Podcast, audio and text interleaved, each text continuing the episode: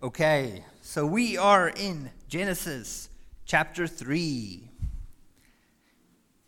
Last week, we looked at the act of the fall, the, the temptation, and ultimately the willing sin of Adam and Eve, and what was their immediate result after that. They, they realized they were naked, and that was um,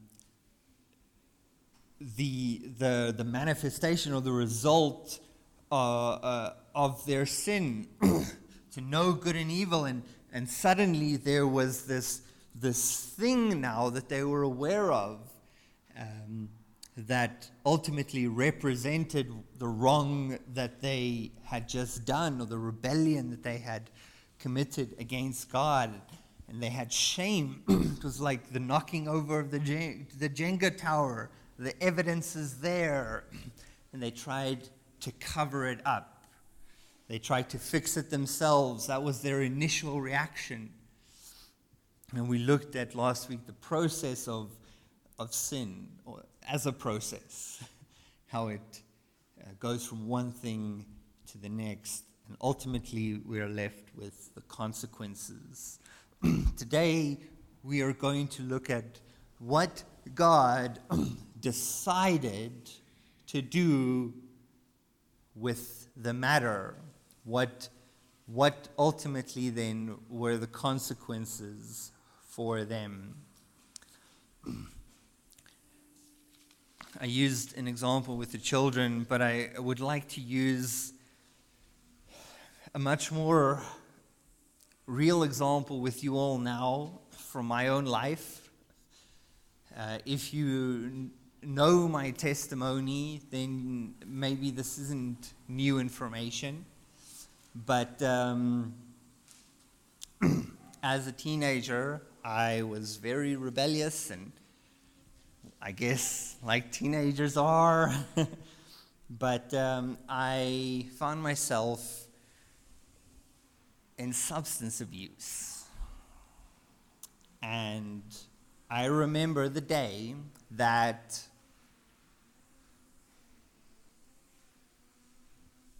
my mother found out.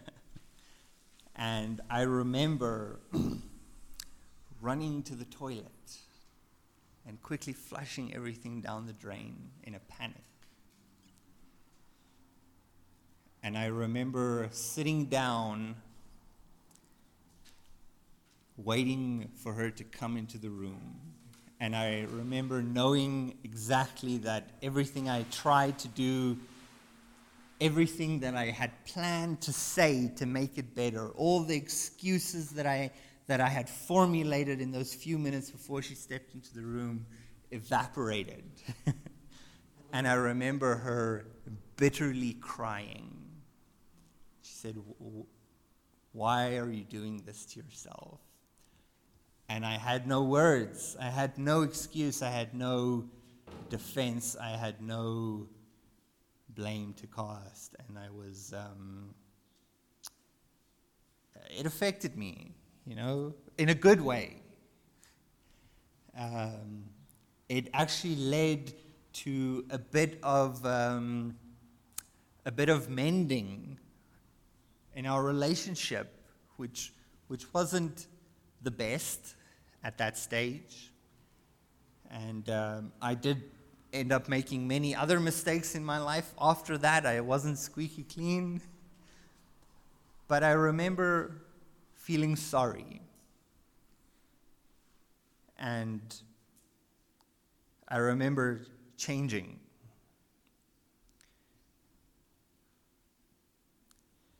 When we read the story in Genesis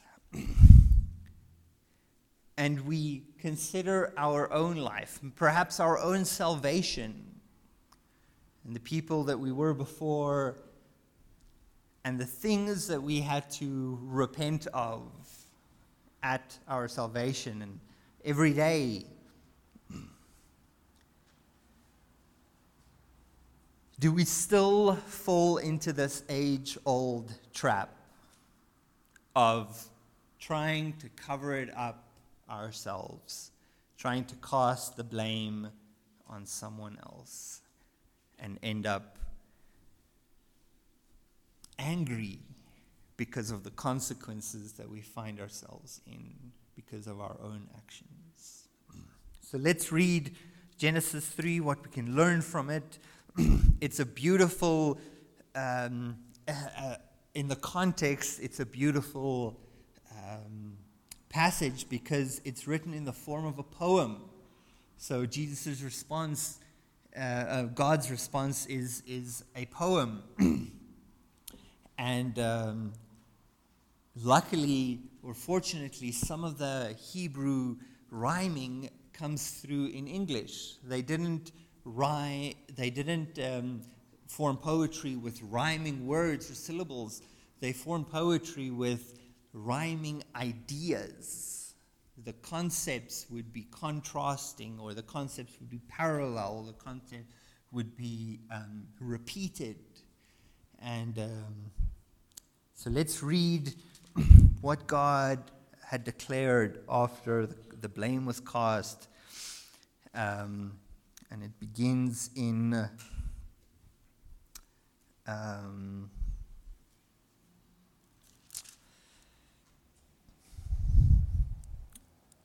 in verse 14.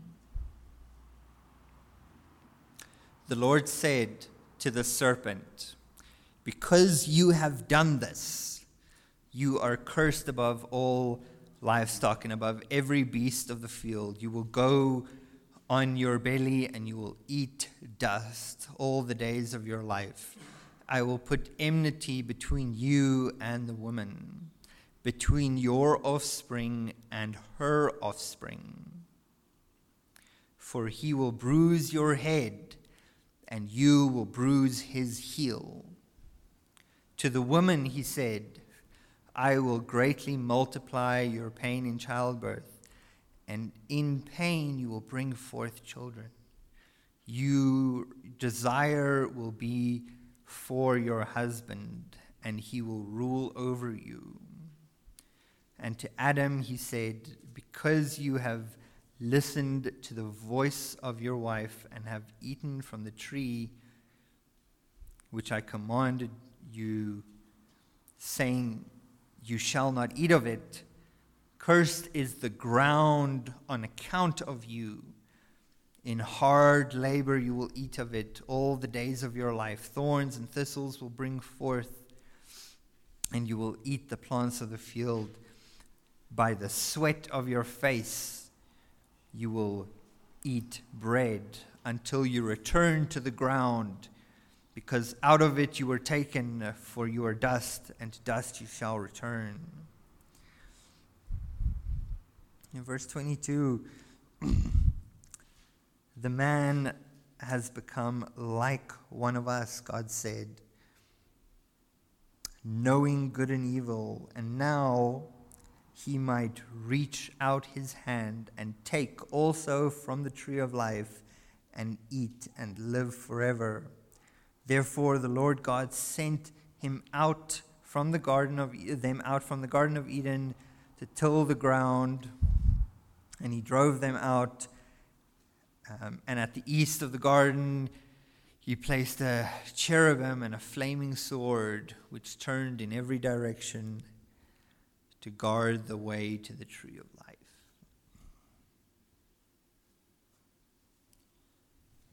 Lord, I pray that we may learn from this. Amen.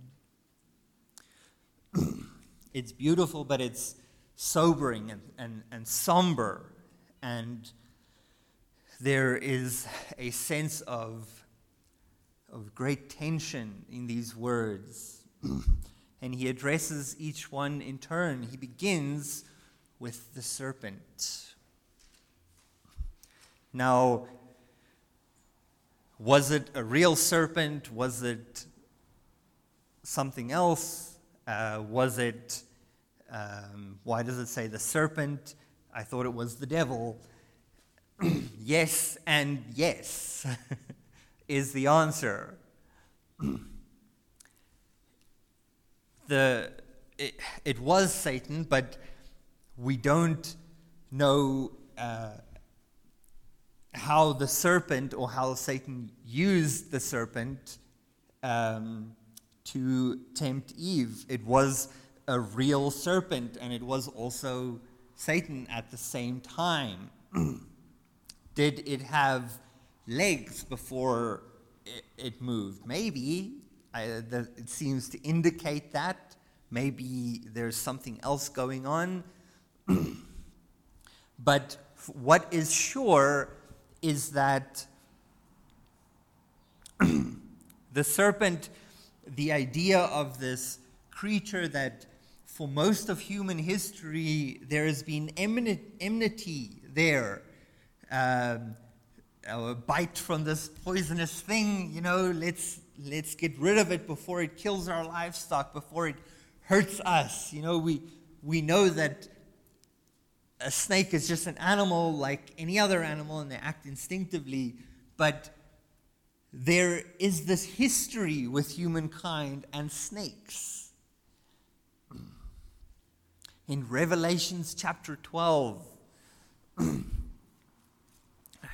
want to get the, the reference here, but I'll paraphrase. It, it says, And uh, the dragon, that ancient serpent, was cast down. And it describes the, um, the binding of Satan. so, to answer that question, yes. And the curse that um, God announces on the serpent, it said, well, isn't it unfair to curse the snake then if if Satan, you know, was behind it all. the curse is symbolic, it's a representation of what would become of Satan and all those who ultimately put their lot in with him. and it is symbolic as we read on, where uh, in the next verse, he directly refers to, um, to Satan, and it becomes this metaphorical image. It says, I will put enmity between you and the woman. I will, between your offspring and her offspring. Now, that Hebrew word, her offspring, is singular, it refers to a single person. And so, God has um, taken what he did to the snake and drawn it over to the metaphorical, uh, or rather the illustrative, and said, um, Satan will be our enemy, and it will be a spiritual battle that is fought in the unseen realm, and nothing that we do or say will ultimately not be touched by this battle. and it's not a battle between God and, and Satan. he says the enemy w- is us. we are his target, not God. He seeks to draw us away from God and the truth, to keep us blinded, to uh, tempt us and uh, our nature and, and compel uh, our nature compels us to sin. Satan doesn't compel us to sin. He tempts us. and so this conflict is set. that is that is what the curse implies, but it talks about the singular offspring that will come, that will ultimately bruise uh, your head, and you will bruise, uh, and it will bruise your heel. um, uh, this person that is to come, uh, someone put it very well uh, a wounded Savior.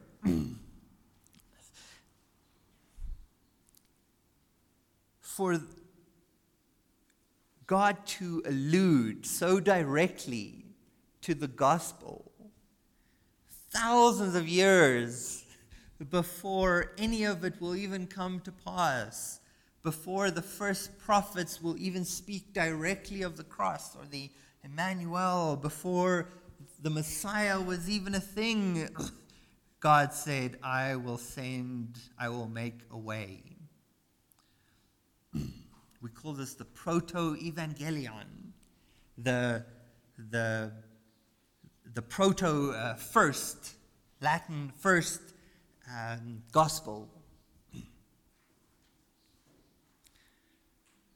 And then he talks about the woman. He said to the woman, I will greatly multiply your pain in childbirth.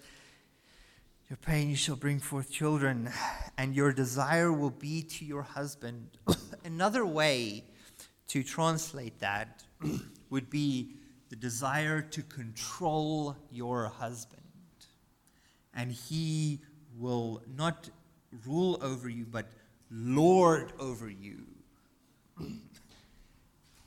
that the original uh, uh, created intent of, of man and woman to be uh, complementary to each other, to women to help and, and, and protect, and the, and the man to.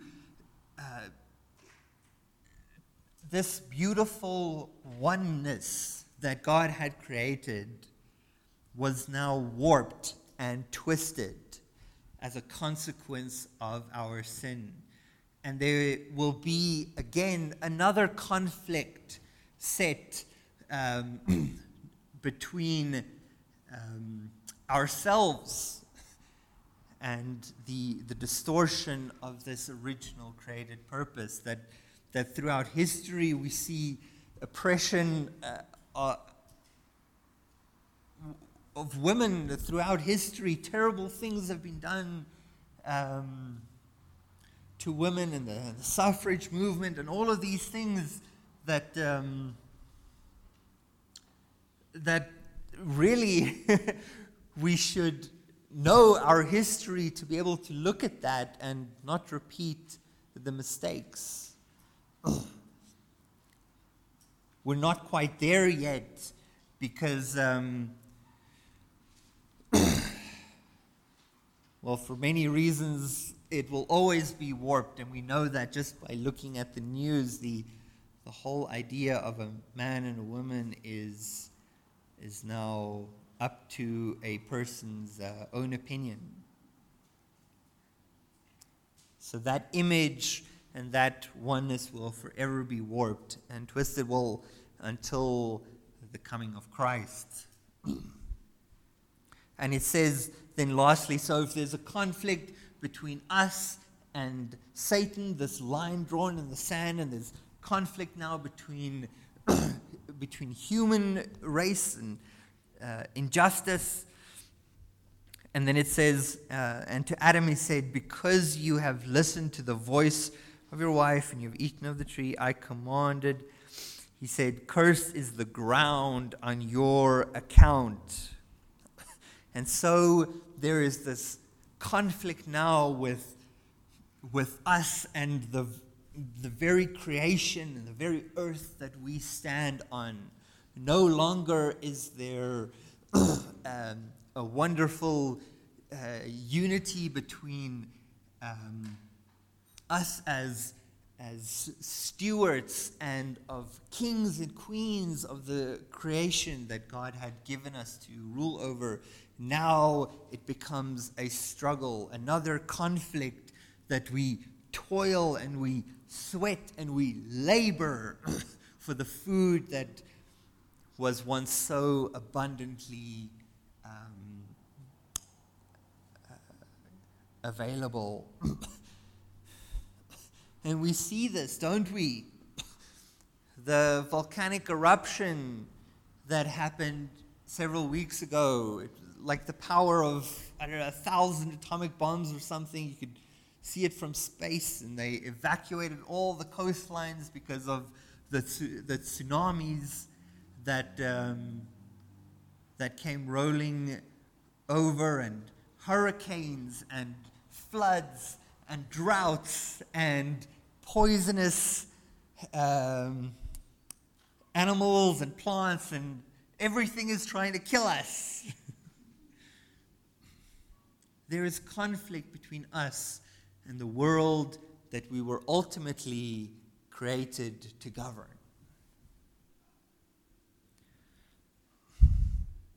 So, this summarizes really what God is saying to us. no longer will there be peace, but there will be conflict.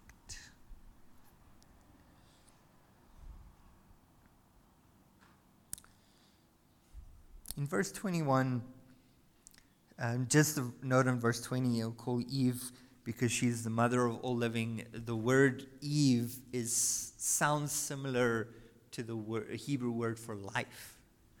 And we are so grateful for all of our mothers. um, and then in verse 22, it says, God made garments. God made garments of skin for both Adam and his wife and clothed them. the idea is that God took an animal, sacrificed it, and used that to make clothes for them. Now, what did we already discuss? The, the evidence, the pieces on the ground of their sin was that they, they felt shame over their nakedness. And that caused them to hide from each other and to hide from God. There was a, a separation, a, a, severance between uh, in our relationship and union with God. and to temporarily restore that, to make some sort of a way that they would not feel shame or hide themselves, God made them clothes.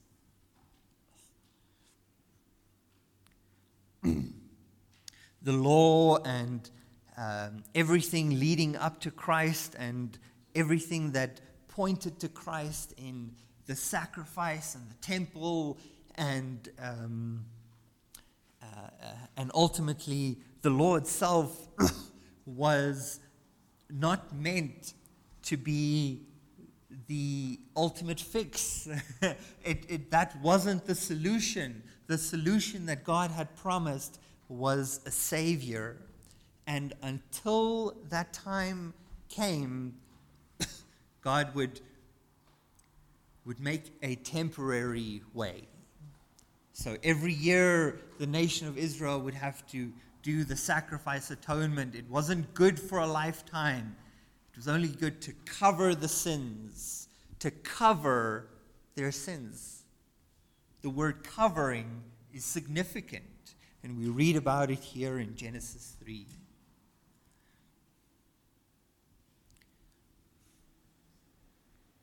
And then he says, um, and God didn't want them to eat of the fruit, live forever. I believe that that is a mercy that God had given us. because what would it be like then if they ate of the tree of life in their sinful state and they were they were stuck in that state they were bound um, in their sinful disposition, unable to um, receive redemption because they had uh, eaten of the tree of life. I believe that it wasn't that, oh no, we don't want them to live, that there was some sort of internal fear that God felt. That would be ridiculous. But that in His mercy, God um, drove them out. That He would make a way for redemption and that um, they would not be stuck in their sinful state. I believe that the flood eventually destroyed the garden and any, remnants of it. Uh, so I don't think we'll find a place that's guarded by an angel anymore, although that would, I think, make a cool uh, Indiana Jones movie. No, I'm joking. Do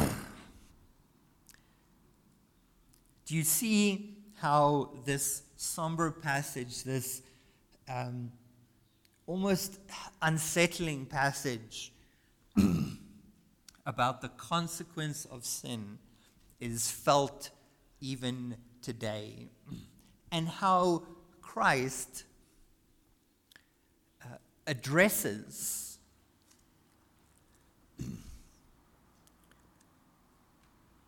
addresses these concepts of sin. That in Jesus Christ, not only do we have eternal life, which is necessary to be in fellowship with an eternal being, but also we have rest from our toils, from our labors, and we have peace and unity with one another as brothers and sisters in Christ, or we should.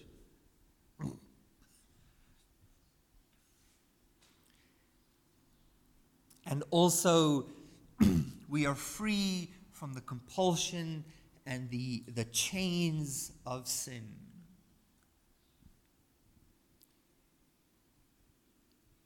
That in Jesus Christ, in our uh, salvation,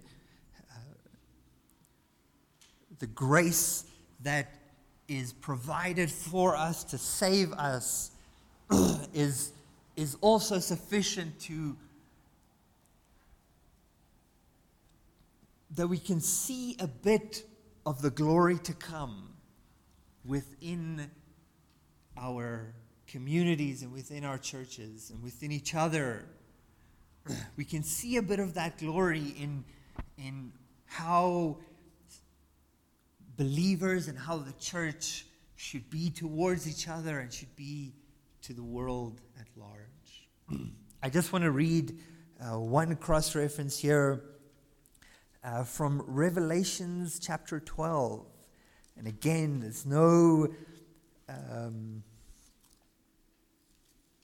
coincidence that a lot of Revelation uh, draws direct imagery from Genesis. Talks about the woman and the dragon.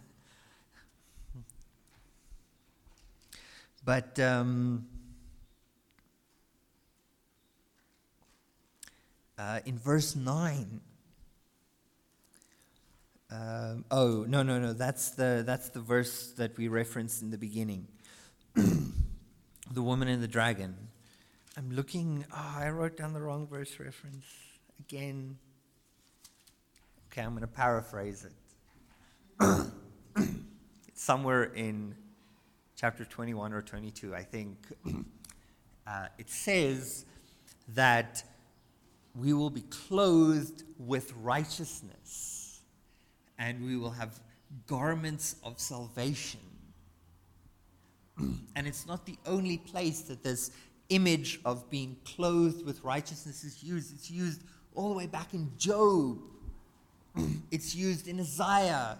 It's used by Jesus Christ. It's used in the in the in the in the Gospels and it's used here in Revelation. that original, don't worry, when all is said and done, that original thing, that original problem that sin brought on, even that will be restored. That there will be no longer shame, we will be clothed in righteousness. And it draws us all the way back to the beginning. so I don't know if that's something that you can think about every time you get dressed in the morning. But I want us to leave here and consider how we live and how we interact with each other Do we seek conflict? Do we seek injustice, even indirectly or subconsciously?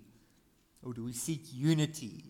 Do we seek to be restored in, in, the power of the grace of God to our original purpose? To be unified with each other and be in fellowship with God. Look for reasons and excuses for that rather than reasons and excuses to cast blame or to seek conflict. And as we read, conflict takes many forms. Let us pray. Dear God, thank you for wisdom and your truth from your word. Thank you that we can see and be aware of spiritual forces at work in our daily life, and may we be vigilant. May we be guarded against that by knowing your word and knowing truth and standing firm in what you have said. And Lord, may we experience a little bit of that glory. I pray that we may seek resolution and seek peace in our daily lives, that we may bring glory to you. We thank you, Lord, that one day there will be a new heaven and a new earth, and that we will live in union and fellowship with you as you intended. We look forward to it. And we pray now in Jesus' name. Amen. Thank you. Let's stand for our hymn. And as you walk out the door, uh, please remember to take a letter from Hendrik. So let's stand for our last.